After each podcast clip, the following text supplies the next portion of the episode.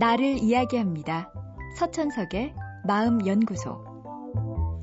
살다 보면 보고 싶지 않은 사람이라도 계속 만날 수밖에 없습니다. 별거 아닌 일로 자신에게 비난을 퍼붓는 상사라던가 예상치 못한 꼬투리를 잡아서 기분을 상하게 하는 동료들이 그렇죠. 이런 일을 당하면 그냥 속으로 재수없다고 생각하며 쉽게 털어버리는 분들도 있겠지만 어떤 분들은 그 순간이 마음에 남아 계속 불편해합니다. 특히 윗사람이 심하게 화를 내면 그 순간이 너무 괴로워서 그 사람을 제대로 바라보기도 어렵고 내일이면 회사에 다시 가야 한다는 것이 지옥 같다고 말하는 분도 있습니다.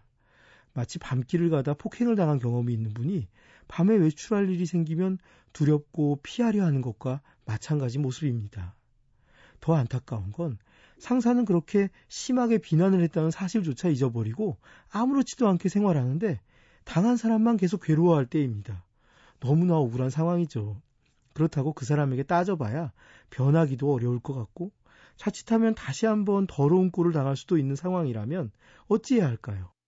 차라리 상사의 안 좋은 성격에 무덤덤해지고 내 마음에서 내모는 편이 나을 겁니다.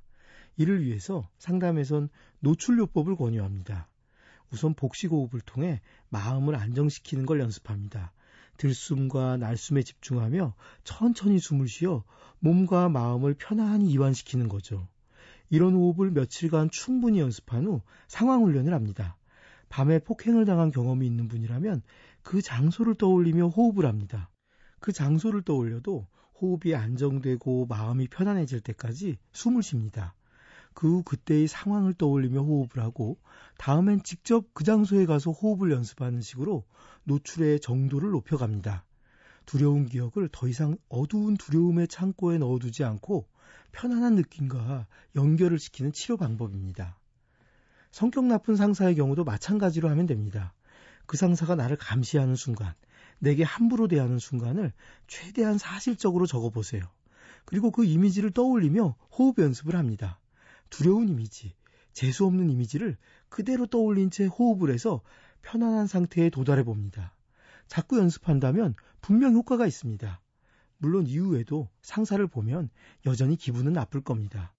하지만 예전처럼 두려워 피하고 싶을 정도는 아닐 겁니다. 좀 더 쉽게 무시하는 힘이 생겨야 자신을 지킬 수 있습니다. 서천석의 마음연구소. 지금까지 정신건강의학과 전문의 서천석이었습니다.